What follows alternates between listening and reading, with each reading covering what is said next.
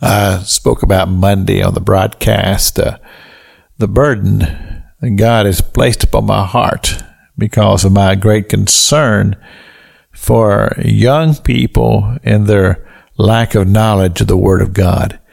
And the burden that God has laid on my heart is to have a way that we can bring them into a place of study to learn God's Word.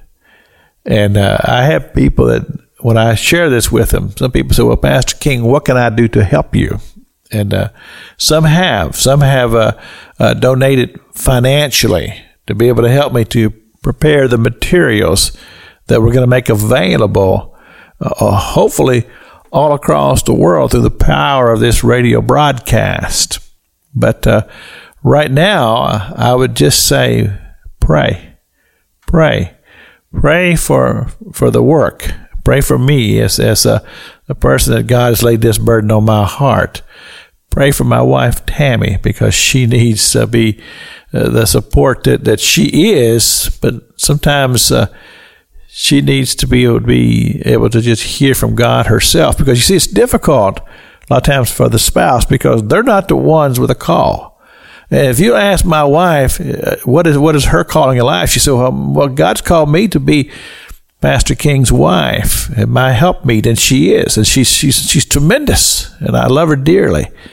So pray for her, pray for my children, and uh, pray that God would just open the doors, because um, what I'm believing God for that there will be young people who will respond to this, even though I, I'm I'm up in age now. And you say, well, Pastor King, uh, what, what is it that's going to draw young people to you? And I'm saying it's going to be the Holy Spirit.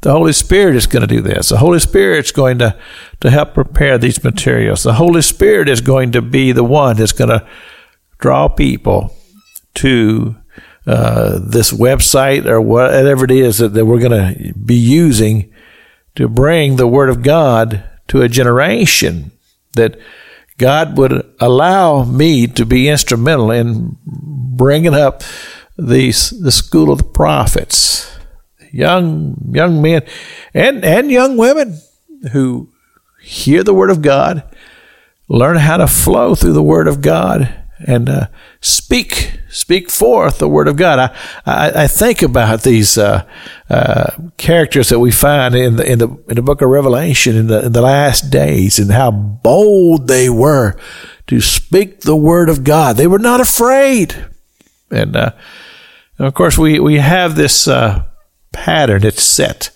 by Elijah. Interesting enough Uh, in the New Testament, they refer to John the Baptist as being the spirit of Elijah because he had that same spirit. He wasn't afraid of the king. He would speak to the king as a king would go by in his chariot. He'd be up on the side of the, of the hill and he'd be preaching. He'd be saying, That woman that you're married to, that's not your wife. I mean, he was saying loud and bold because he was full of the Holy Spirit.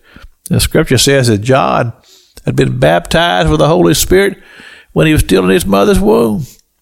And uh, he grew up knowing how to flow through the power, the ministry of the Holy Spirit. And that's what we're believing that God is going to allow us to be instrumental and uh, raising up a generation that knows how to hear from God and be obedient to what God's word is as it is brought across the world.